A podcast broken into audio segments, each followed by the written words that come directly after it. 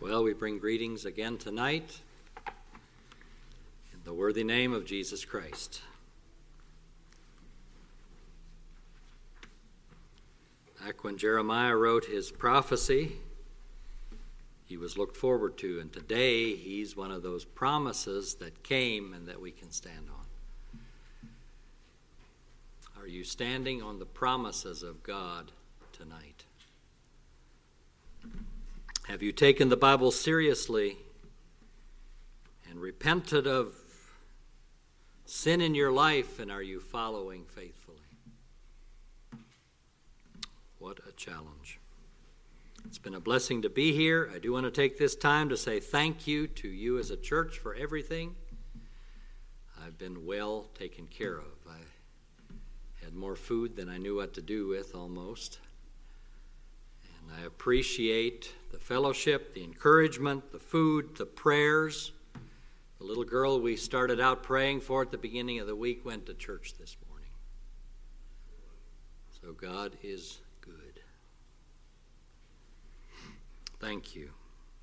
I wish you God's blessings as you faithfully follow Him. And I just encourage you, I commend you to His grace. Faithfully follow Him. Tonight, if you want to turn to Matthew chapter 7, verses 13 and 14 to begin. You get to the end of these meetings, and as I was packing my clothes this afternoon, it was hard to believe that we've come through the whole week. And it's hard to always know what to share. I felt led this way. I've entitled the message The Third Way might sound a little confusing to us tonight, but I'll try to explain. I don't know if it'll all make sense, but the third way. And again, the keys, the theme of the week is the keys of the kingdom. And for tonight, I'd like to focus the final message on the fact that the true way and mindset of God's people will reflect whether they believe that they live in a kingdom. Tonight, have you ever thought about that? That we live in a kingdom. And we'll probably get to this a little later in the book of Luke. Maybe just refer to it, but the Bible says that the kingdom of God is within you, and I think it's vital, it's important for God's people to remember that as we approach. Perhaps tonight we'll spend some time on end times or on, on the things that might be coming for the Christian. And that's at the heart of the message this evening is not only, and this, this kind of explains the third way that I'm talking about, I don't think God, God calls us only to look at where we are right now, but what is the trajectory of my life? There have been so many people that have gotten caught in that. They have focused on the here and now, forgetting that there is a trajectory in my life. Somewhere it will land. Somewhere it will give direction to other people. It will give encouragement and example to other people. What is the trajectory of my life? Is it, a, is it safe? Will it be safe for others to follow? Have I cultivated a life that when things turn bad, when things turn to where they're not easy anymore for Christians. And if we're honest tonight, we've had it pretty easy. And I know there's people sitting here that have been places in the world where they've seen how hard it is for Christians, but we've had it pretty easy.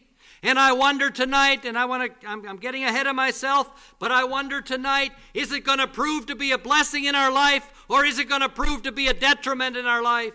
Because I think both are very, very possible. You look at cultures in the world that have had it very easy for a very long time, and when hard times came, they simply were not prepared. And I wonder how deep my faith goes tonight. Is it, is it barely under the surface, or is it buried a little bit, or does it go to the very core of my being? Matthew chapter 7, verse 13 says, Enter ye in at the strait gate, for wide is the gate and broad is the way that leadeth to destruction, and many there be which go in thereat. That grips me tonight, and I trust that it grips you too. The Bible says, and I don't know how many times we're going to read that word tonight many. Many. This way is not the way we go on if we go naturally. This way is not the way we go on if we coast. This way is not the way we go on if we stop thinking through what God wants for us. The Bible says many will go into that broad way. In verse 14, because straight is the gate and narrow is the way which leadeth unto life, and few there be that find it. And tonight, if you forget everything else that's said, remember verse 14 of Matthew chapter 7, which says, which leadeth unto life. And you and I can be among the few. But it's not going to happen automatically. It's not going to happen in rebellion. It's not going to happen in paying little attention to what God wants for our life. And Scripture could not be more clear that there are only two ways, and all of humanity is on one of those two ways. But again, I ask you tonight, what is the trajectory of your life? I think it's an important question to ask. Where will we one day end up? And I'd like to think there's a couple of things that have fed into this message, a couple different factors that enter in. And the first one is that many years ago, and I don't even know the man who preached the message, but I heard a message entitled The Two Streams of Christianity. The two streams of Christianity, and the premise of this message was this. He said the two streams of Christianity flow together for a long, long time, but somewhere way down the road, there is a parting. And I'd like us to think very seriously tonight what causes people to get off that narrow way? If Christianity tonight is about me and my wants and my opinions, then I'm afraid someday I'm going to face major, major trouble. The second thing is that we fail to understand. I'm concerned sometimes that we fail to understand that we live in a kingdom and how a kingdom works. This mother this morning brother Jerry referred to the fact that Jesus is King of Kings and Lord of Lords. Remember when he got to the book of Revelation? And I love that list that he presented to us this morning. But he got to the book of Revelation and he said, "What does Revelation say about Jesus?" It says he's King of Kings and Lords of King of Kings and Lord of Lords. And the government we're used to is the government of a president. And if I can just go over this really briefly, but it's the government of a president where one man, you know, he's going to have his opinion. He's going to try and push things. How well we know that. But it has checks and balances. It goes through things. And the final thing that's decided is not necessarily the will of the president. It's not necessarily what the president wants. In ancient and even more modern cultures of the world, we see some huge shifts in what the flavor of the culture is all about. And you know, that's, that's these kingdoms. There's still kingdoms in the world. And there's been kingdoms in ancient, ancient times where the will of the king was fulfilled. The will of the king is carried out. That's not the government we're used to. And I think we can be thankful that some of these laws go through checks and balances, and, and there's different factors that come in. And, and so that's why you see some of these huge shifts in these cultures around the world. All at once, there's a new king, and he says, Well, I want these people killed, or I want this changed, or I want to do this or that, and everything's carried out just the way he says. And you see huge shifts based on the king that is now in power. We're not used to that, and I think it's good we aren't. But, friends, tonight, let's think about something Let's not forget that we're a part of a kingdom, and I'm afraid sometimes we adopt those checks and balances into our life when it comes to our faith, and we think we can kind of pick and choose how we want to follow and what we want to do. In the New Testament, Jesus said when he taught that model prayer in Matthew chapter 6, he said, Thy kingdom come, thy will be done. How many of us are concerned about the will of God when things come up for discussion? You know, sometimes it troubles me because things come up for discussion and it seems like a lot of it is, well, I think and I believe and I and I and I and I. But how much time are we spending asking God, what is your will? What would you want from this? What's going to prove to be a safe way to help people stay on the narrow way? There have been many, many people that made decisions that maybe at first it didn't look all that bad. But you look at the decision, and I've been a part of some of those decisions. I've seen how some of those decisions look. And I'm now 45 years old. I'm not quite sure how I got here this quickly. But now I think back 20, 25, 30 years ago, and I see some of those decisions, and I see how they look today. Will we learn from history? Or will we say, well, you know what? We can still kind of push our opinion forward. We can still push what I want, and it'll turn out differently. What is the will of God? And are we really, really concerned about the will of God? And the third thing that entered into this message is that over the time of being sick and being quarantined, I don't know if I said it directly in the, I think I said it in children's class, but I did have COVID 19 back in October. I was sick and quarantined. COVID went through our house three times. We were finally pretty tired of the word quarantine. Let's just say that. But I had the privilege of doing a lot of reading, and I read a lot about the underground church. I read a lot about the persecuted church. And I plan to share about some of that tonight. And I don't understand tonight. There's some things I'm going to present to you, perhaps in kind of a question form, because I don't understand why all this diversity exists. All you have to do is pick up some of these books about what's going on around the world and what has gone on around the world, and then you compare it with our culture, and I don't understand why all this diversity exists. Why do I get to wake up every morning and I don't know that I've ever woken up wondering where food is going to come from? Or where shelter is going to come from, or where my family is. And yet, for some Christians around the world, that's a daily reality.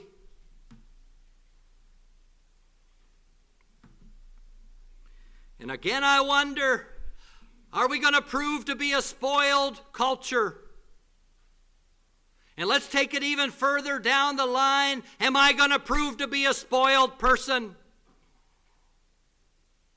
I saw you get the CLP uh, story papers. And I don't know if you read the one, it's probably been some months now, I'm not sure, but I believe the title of it was The Gift of Experience. You remember that story?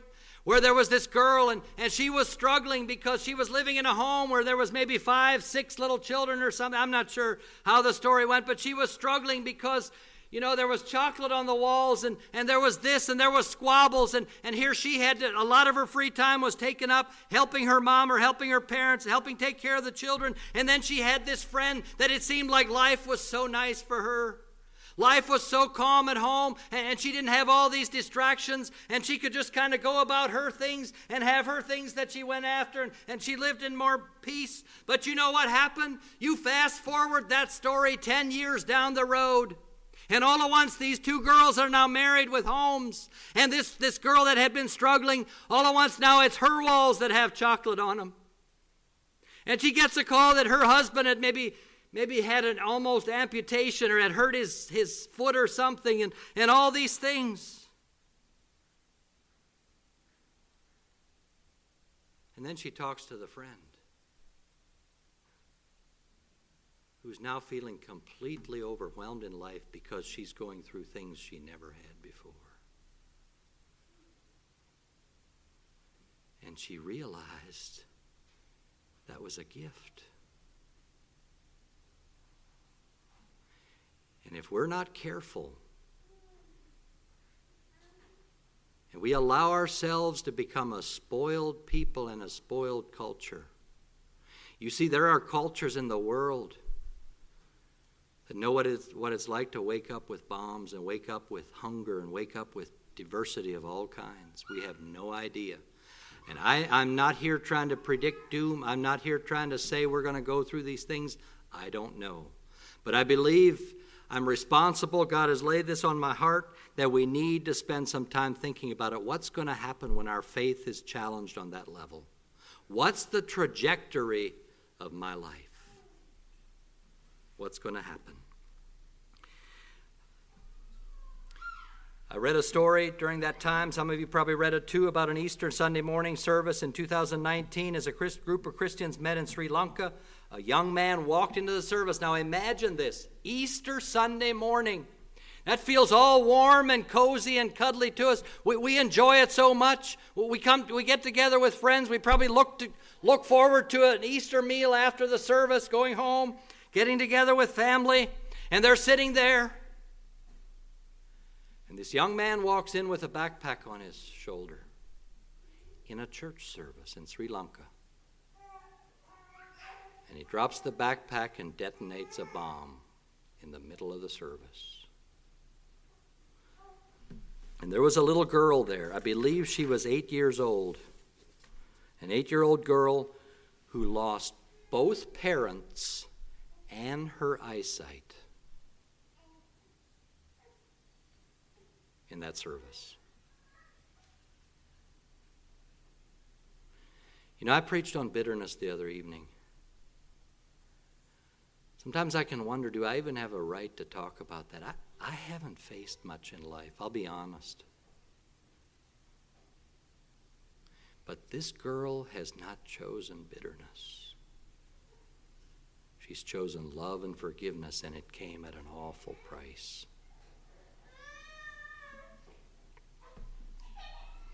And then I wonder has God at times tried to prepare us for some of the things that are coming? Some of the difficult things, I don't know. And maybe we've bought or fought or complained our way right out of them. What if some of these things that we view as diversity and as, as hard things are actually gifts from God? And we bought, we've bought or fought or complained our way right out of them. And I want to encourage you with this tonight. There are promises in the eternal Word of God that will always be true. And I think we as God's people need to remember these promises. They are true for people in Sri Lanka, they're pe- true for people in Iran, Iraq, all these places where Christianity is, is persecuted. They kill people just for practicing it. And friends, tonight I'm just going to read a couple verses here. Acts chapter 10, verse 35. But in every nation, he that seeketh him and worketh righteousness is accepted with him. In every nation, he that seeketh him and worketh righteousness is accepted with him. Romans chapter 3, verse 22 Even the righteousness of God, which is by faith of Jesus Christ, unto all and upon all them that believe, for there is no difference. Romans 10, verse 12 For there is no difference between the Jew and the Greek, for the same Lord over all is rich unto all that call upon him. And tonight, I don't think these people would want me to stand up here and, and ask you to pity them or to well, we do pity them, but, but perhaps they would just like to, to encourage us make sure your faith is real. They know what it's like to, to wake up and they know their only hope that day is on God. They know that's, that's, that's the only hope they have. And you know what? Their way of claiming these promises is probably very different from our way. We kind of skim, oh, yeah, well, that's nice. Yeah, yeah, yep, that's nice but is it real? Do we understand that we are finished? We're not going to make it to the end faithfully without the help of God. Do we understand it? And I wonder what happens when God brings some of these things. Do I make a conscious effort to focus less on my opinions, my wants, my desires, and focus more on the will of God? You see, He has a will, He is sovereign. He's the sovereign ruler of this kingdom that we've been talking about. And He has a will. And He has a will not only for, for us personally, but He has a will for groups and He has a will for, for organizations. He has a will. And I wonder how much time I'm spending trying to understand that will, or is it spent based on trying to tell others, well, this is what I think, this is what I believe? You know, we live in a culture where that has become rampant. I don't know exactly where you're at on social networking, but I'm concerned that it has not been a friend because it's a way, and I understand it can be used very well, don't get me wrong, but it's a way for me to, to just project exactly what I want to say. This is what I want to say.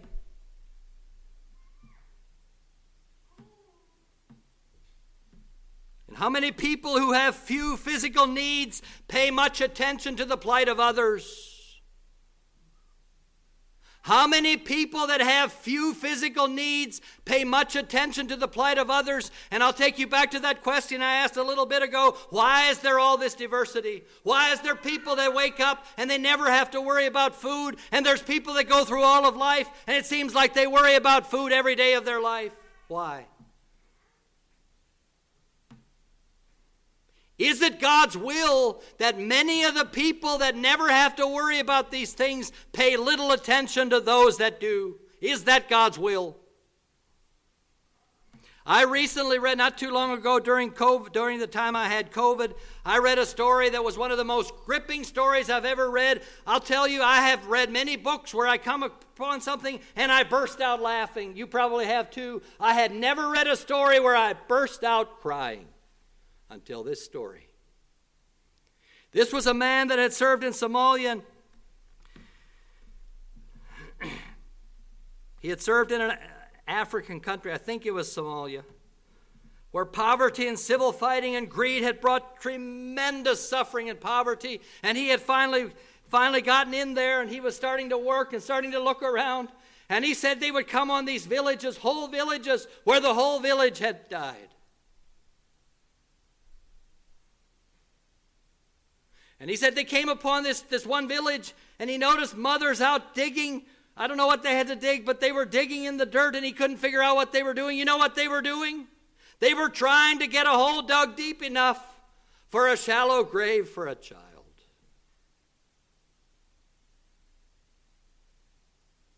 And he walked into this one room. And there was two little girls that had died in this room. The one had a hairbrush in her hands.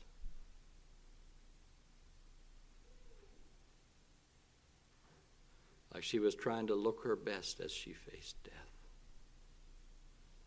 And you know the question I asked myself Where was I when those two little girls met the end of life? Perhaps never having been told about a God that loves them.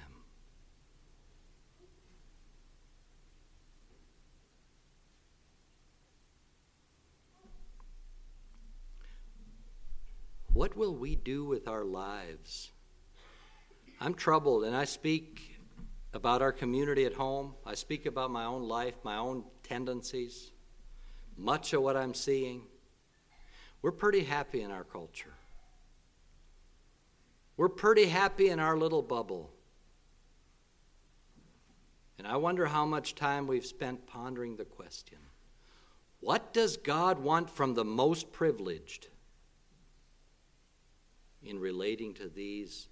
You know, if we're honest, we've been really, really sheltered. If you'd have told me years ago that there was a place where people literally died, you see, these two girls, and this was the plight of many, many, many people. It wasn't safe to go out.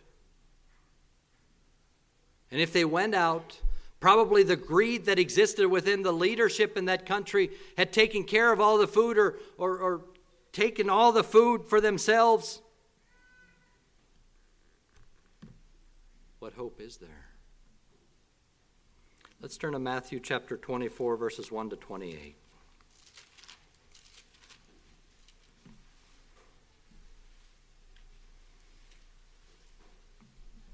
Matthew 24, verse 1 And Jesus went out and departed from the temple, and his disciples came to him for to show him the buildings of the temple. And Jesus said unto them, See ye not, see ye not all these things? Verily I say unto you, there shall not be left here one stone upon another that shall not be thrown down. And as he sat upon the Mount of Olives, the disciples came unto him privately, saying, Tell us, when shall these things be, and what shall be the sign of thy coming and of the end of the world? And Jesus answered and said unto them, Take heed that no man deceive you, for many shall come in my name, saying, I am Christ, and shall deceive many. And ye shall hear of wars and rumors of wars. See that ye be not troubled, for all these things must come to pass, but the end is not yet. For nation shall rise against nation, and kingdom against kingdom, and there shall be famines and pestilences, pestilences and earthquakes in divers places. All these are the beginning of sorrows. Then shall they deliver you up to be afflicted, and shall kill you, and ye shall be hated of all nations for my name's sake. And then shall many be offended, and shall betray one another, and shall hate one another. And many false prophets shall rise, and shall deceive many. And because iniquity shall abound, the love of many shall wax cold. But he that shall endure unto the end, the same shall be saved. And this gospel of the kingdom shall be preached in all the world for a witness unto all nations, and then shall the end come. When ye therefore shall see the abomination of desolation spoken of by Daniel the prophet stand in the holy place, whoso readeth, let him understand. Then let them which be in Judea flee into the mountains. Let him which is on the housetop not come down to take anything out of his house. Neither let him which is in the field return back to take his clothes. And woe unto them that are with child, and to them that give suck in those days. But pray ye that your flight be not in the winter, neither on the Sabbath day. For then shall be great tribulation, such as was not since the beginning of the world to this time, no, nor ever shall be. And except those days should be shortened, there should no flesh be saved. But for the elect's sake, those days shall be shortened. Then if any man shall say unto you, Lo, here is Christ, or there, believe it not. For there shall arise false Christs and false prophets, and shall show great signs and wonders, insomuch that if it were possible, they shall deceive the very elect. Behold, I have told you before. Wherefore, if they shall say unto you, Behold, he is in the desert, go not forth. Behold, he is in the secret chambers, believe it not. For as the lightning cometh out of the east and shineth even unto the west, so shall also the coming of the Son of Man be. For wheresoever the carcass is, there will the eagles be gathered together. And I believe there's some tremendous lessons here for us to pay attention to, but perhaps it can be summed up and think about these words that Jesus told his followers that I think he would still tell us today take heed that no man deceive you. Take heed that no man deceive you. And did you notice how many times the word many was used there? I think it's at least six times where it talks about many. And, and let's just think a little bit about the word deceive. It's the Greek word planeo, to cause to roam from safety, truth, or virtue. And I believe that idea of to cause to roam is significant because if we become deceived in our minds, it will make a difference in what we do and where we go. We've encountered that different times this week as we've looked at the Word of God. That if you become deceived in your minds, if you start believing something that's wrong, and I believe Jesus had a burden for his followers back then, he still has a burden for those followers today that he does not want men to deceive us. He does not want men to deceive us. And there are people that will be deceived. There's people that have gotten deceived. John chapter 16, verse 2, and this may have been the man that walked into that service in Sri Lanka killing all those people. I don't know. But John 16, 2 says, They shall put you out of the synagogues. Yea, the time cometh that whosoever killeth you will think that he doeth God service. You see, it was right here. Somebody convinced him of something wrong. And if I can encourage you with all my heart tonight, do not let people convince you of something wrong. It's pretty easy. And you know what? We live in a time where we can we kind of develop our pet theories and, and things, what we think about things, and then we look uh, on the internet. Oh, yep, yep, there, and we click on that. We say, sure enough, yep, it's just like that. It's pretty easy to become deceived.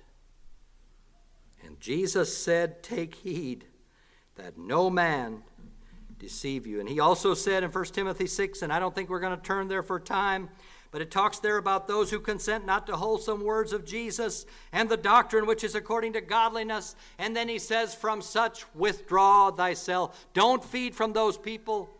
Don't believe it. Don't take it. He said they're, they're not building on the things that need to be built on. And, and it says from such withdraw thyself. Be careful that no man deceive you. And he, I believe in essence, what he's saying is, I want you so connected to me that you won't be deceived and roam from the truth. And I'd like to just think about some points tonight that I believe should help us. And I don't know. I said earlier, I don't know if we're going to face persecution or not.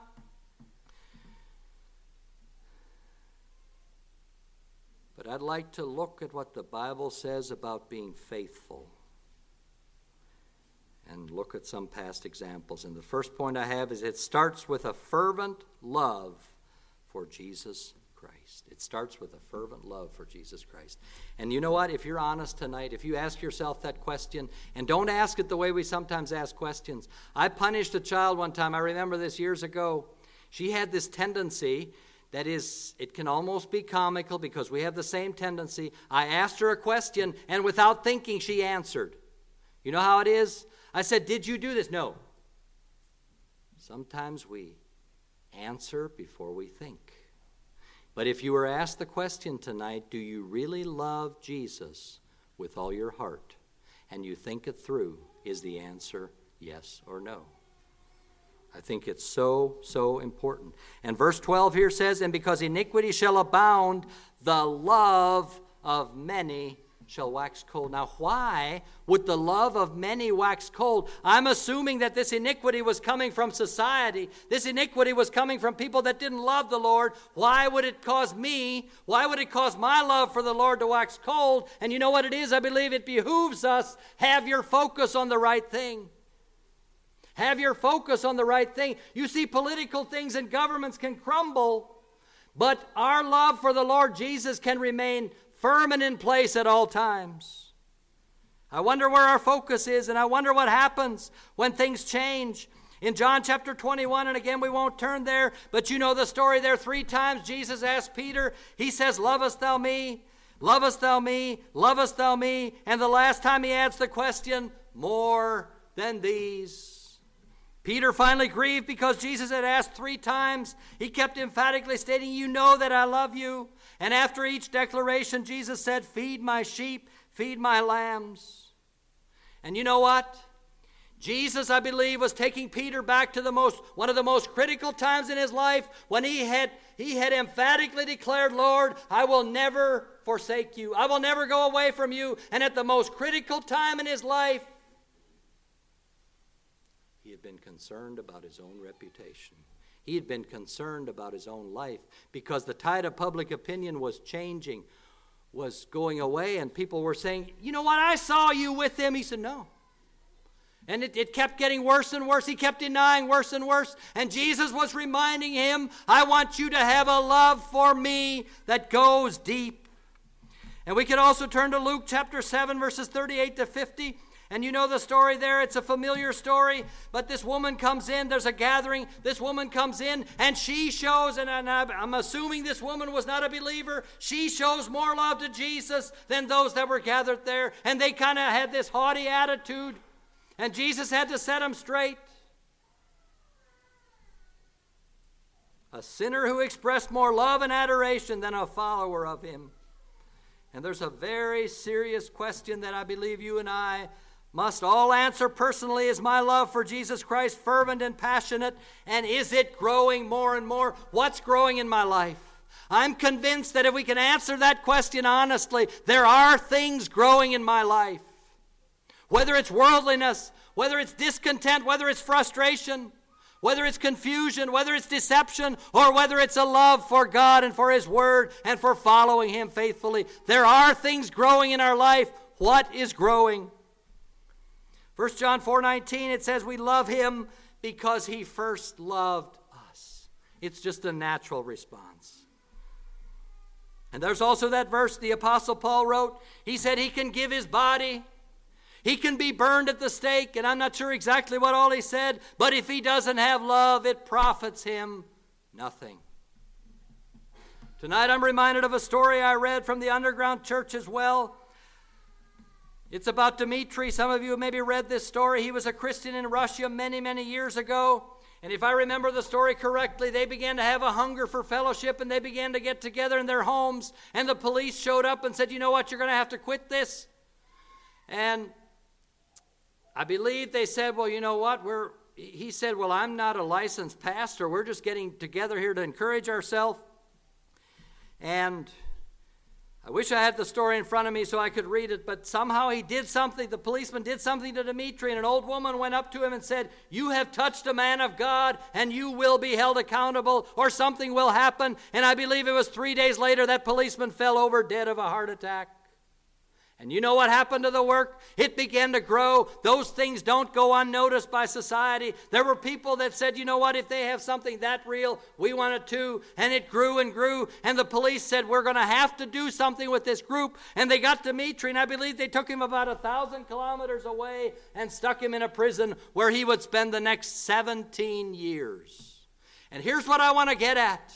All at once, he was taken away from everything he had known in his life.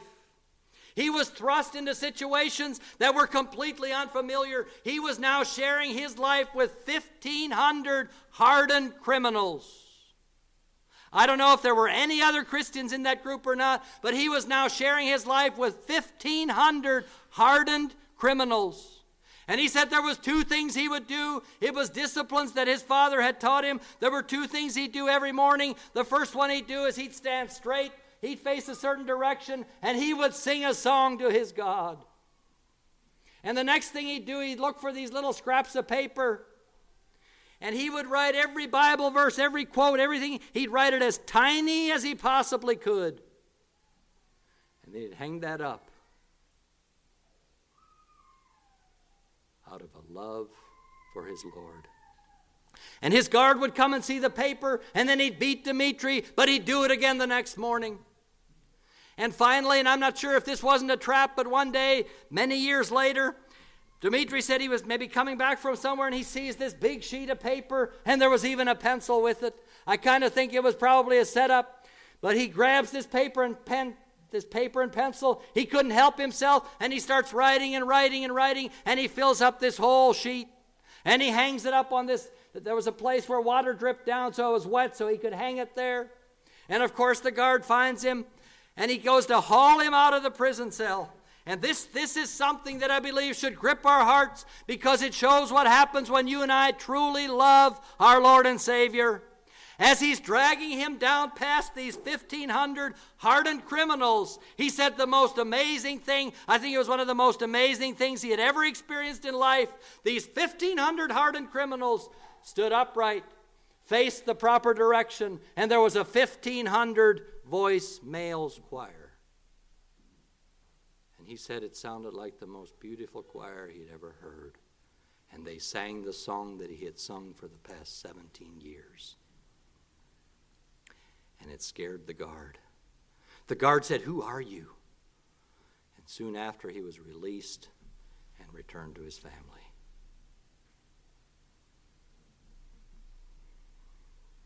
How fervent is my love for the Lord Jesus Christ, and is it growing? You know what? I think God is so concerned about the direction of our life. He's so concerned about that direction of our life. You know, there's, there's Christians here, there's believers here this, this evening from all different stages. Some that have probably just been a Christian for a little bit, or some that should be one and have never surrendered to the Lord. Some that have been a Christian for a long time. But the question comes to us, no matter what stage we are, is what direction are we going? Toward the world, toward pleasing myself, or toward pleasing God? Number two, stay humbly dependent on God for wisdom and strength. Stay humbly dependent on God for wisdom and strength. We can read Matthew 24 and we can read there where it says many, many, many. And I don't know how many times the Bible uses the word many as it talks about those that are going to fall away. And friends, tonight in our own selves, in our own strength, by our own abilities, which are not many, we will never make it. We need to stay humbly dependent on God for wisdom and strength. Verse 20 and 21 paints a very dark picture. It says, But pray ye that your flight be not in winter, neither on the Sabbath day, for then shall there shall be great tribulation, such as was not since the beginning of the world to this time, no, nor ever shall be. It talks about the fact that if those days weren't shortened, that even the elect would be deceived. And I don't know exactly what all these verses are saying, but I know we need the help of God. We need to love God with we need to love Jesus with all our hearts, and we need the help of God.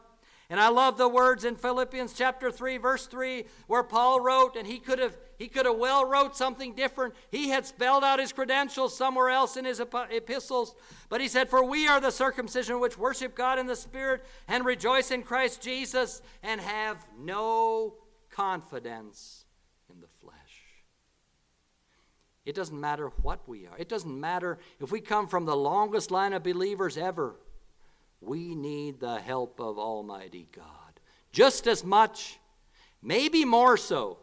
And here's why I say that. I was going to say just as much as the man that comes to Christ out of the slums in Chicago or wherever, and maybe more so because you know what? How many of us have turned proud because of who we are? There is no room for it, and we will fail. We need a firm dependence on the help of God. Number three, let that love and dependence guide you in recognizing the false ways because they are still there. In Psalm 119, well, that's a long psalm, and, and there's, there's a couple verses there where I believe David twice in 104 and 128, he says, I hate every false way. You see, God not only calls us to have a love for Him that will sustain us to humbly depend on Him, but we need to hate the false ways. And I'm afraid sometimes today people are embracing and loving false ways. Let me just ask you the question tonight Is the answer really to figure out where the government has gone wrong and to try to tear them down? Is that really where the answer is? Or is it to focus somewhere else? I'm going to kind of leave that hanging there.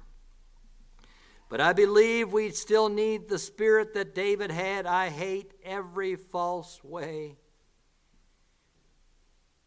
And I wonder if any of these things ring a bell for any of us tonight.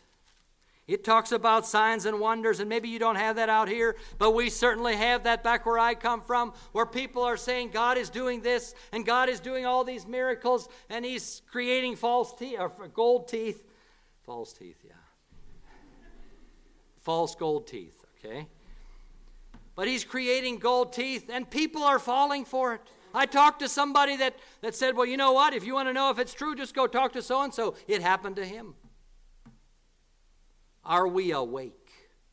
Is that really how we can gauge the power of God? Sometimes I'm so concerned because these are wealthy people, it almost seems like they've been used to making puppets of, of other things, puppets of people, and saying, well, this needs to happen, that needs to happen, but they're kind of frustrated because it doesn't work with God, and they dabble in things they shouldn't dabble in, and there are powers involved that they should steer completely clear of. The Bible talks here about the fact that there's going to be signs and wonders.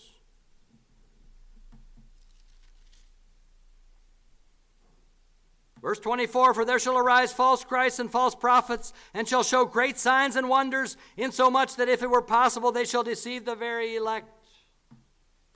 What are we going after? We should we have the kingdom of God within us. And again, I don't think we'll turn to it, but in Luke chapter 17, which is a parallel passage to Matthew 24, it talks about the fact that if they say he is here, don't go. If they say he is there, don't go. The kingdom of God is within you. Isn't that wonderful? It doesn't matter what condition economically and where we are for in other parts of the world, that is true.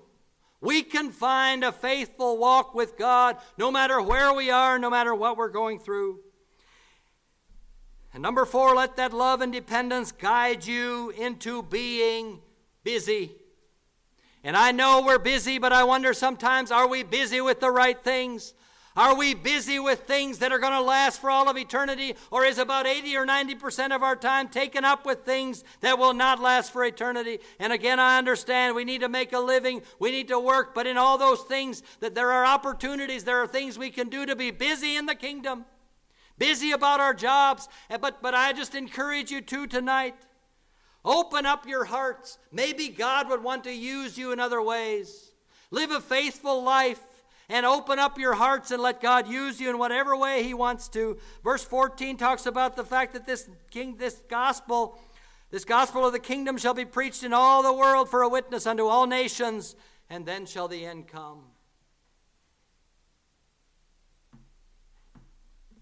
And if published reports are right, over 2 billion people have never heard of Jesus Christ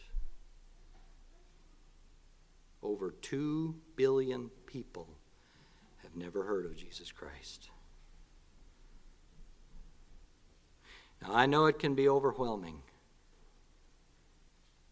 but I believe God calls us to have a personal focus. Lord, please teach me to be faithful to you, to get rid of my prejudices, to get rid of the things that I want to see happen. And you know what? I just believe this, and I no, teach me to be faithful to you. And teach me to have an open heart. That if you would want to call me into something, that I'm open and ready. It's easy to say, I understand that. We can say it without thinking much, and then the call comes, or, or then the opportunity comes. Well, you know what? I, I just, things just mean too much to me if we're honest.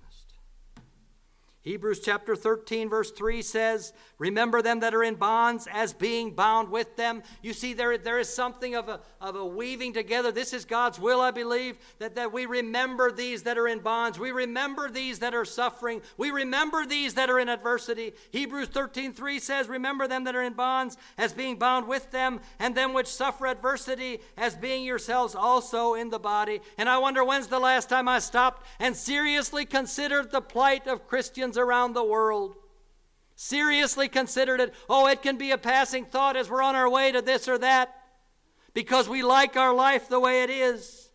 And you know what? We long for Jesus Christ to return, and I've said it so often.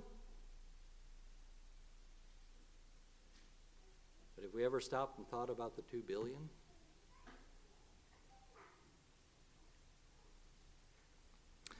I don't know how God's going to work it all. But I think sometimes He wants to wake us up. The Bible says in Revelation chapter 12, verse 11, And they overcame him by the blood of the Lamb and by the word of their testimony, and they loved not their lives unto the death. And I wonder, what's my testimony for Jesus Christ? What would happen if somebody stopped me and said, What does Jesus mean to you?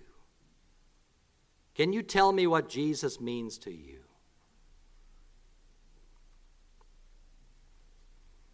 Number five, become a living example of what it means to follow Jesus unto death. And I believe if that preacher from years ago that I heard talking about these two streams of Christianity, when he said they run parallel for a long, long way, but eventually there's a veering off, I believe if he's, if he's right, perhaps right here is the key. They love not their lives unto the death. You know what? If our forefathers would have loved their lives, we wouldn't be here tonight. And let's go back even further. Our faith is dependent on one that gave us his very life. And God has called people through the ages to give their life, and it's added to his kingdom by leaps and bounds. Remember the testimony of the one uh, man that would kill the people back in the Anabaptist times? He said, Behold, the more I kill, the more there are.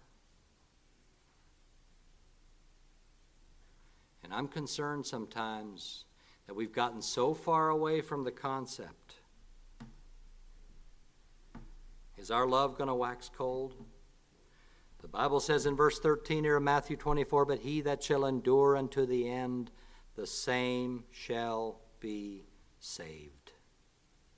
It also talks in verse 9 Then shall they deliver you up to be afflicted, and shall kill you, and ye shall be hated of all nations for my name's sake. For many, that is a reality. They know what it's like to be hated because they follow Jesus Christ. They know what it's like for their very life to be in danger. And let's turn back to Hebrews chapter 2, verses 14 and 15.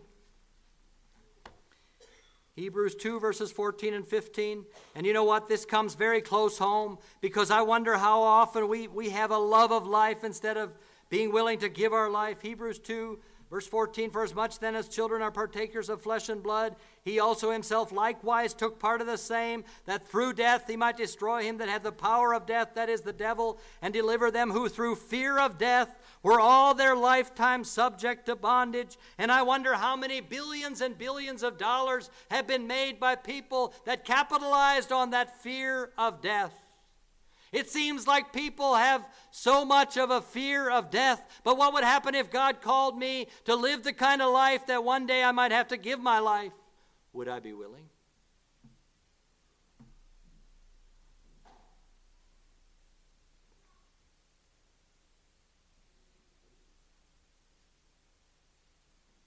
Revelation 12 11 again. There's a threefold recipe there.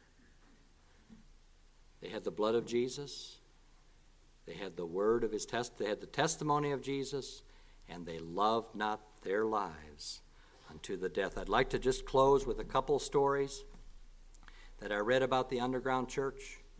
Of course, there's, there's plenty of stories about pastors that went to jailers And they were so full of the zeal of God, they witnessed to these jailers, knowing full well it might mean death, it might mean a longer prison service, but they had the opportunity, so they witnessed to them. Richard Wurmbrand, who started the, the work, Voice of the Martyrs, he said he, he witnessed this more than once, where a pastor was, was beaten. He, he'd be having a service here, he'd be having a Bible study or service or whatever. He was sitting there discussing things or they were going over things, and a guard would come rushing in and they'd grab the pastor, take him out, and beat and bloody him, threaten him, maybe throw him back in the cell. And the pastor would kind of pick himself up, maybe brush himself off a little, and say, Now, where was I?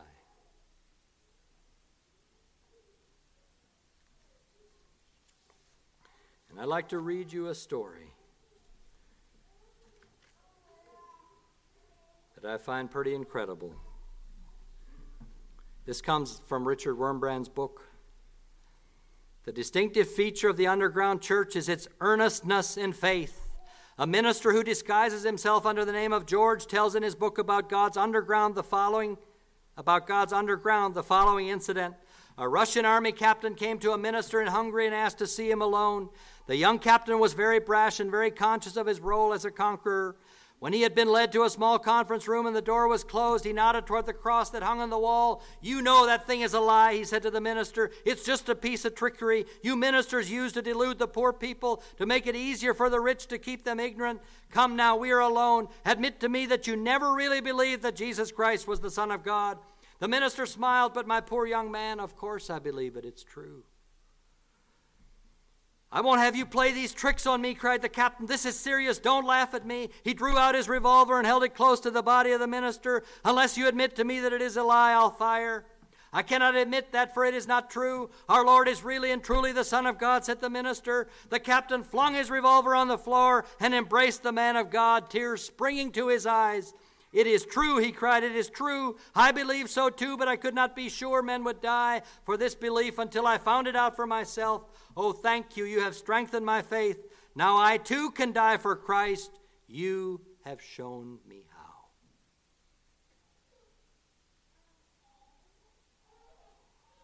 What have we shown people about Christianity? Shall we bow our heads for prayer? Our Father in heaven tonight, we thank you for your abundant faithfulness that has been there through the ages and is there still today. Lord, we thank you for your word that as we read it, it does not have to strike fear in our hearts in an unhealthy sense, but it can strike a joy and a peace and and yet, Lord, tonight we realize that the Bible talks about the fact that in the end days the love of many will wax cold. And we pray, Lord, help us to have a love that is not waxing cold, but is growing more fervent daily.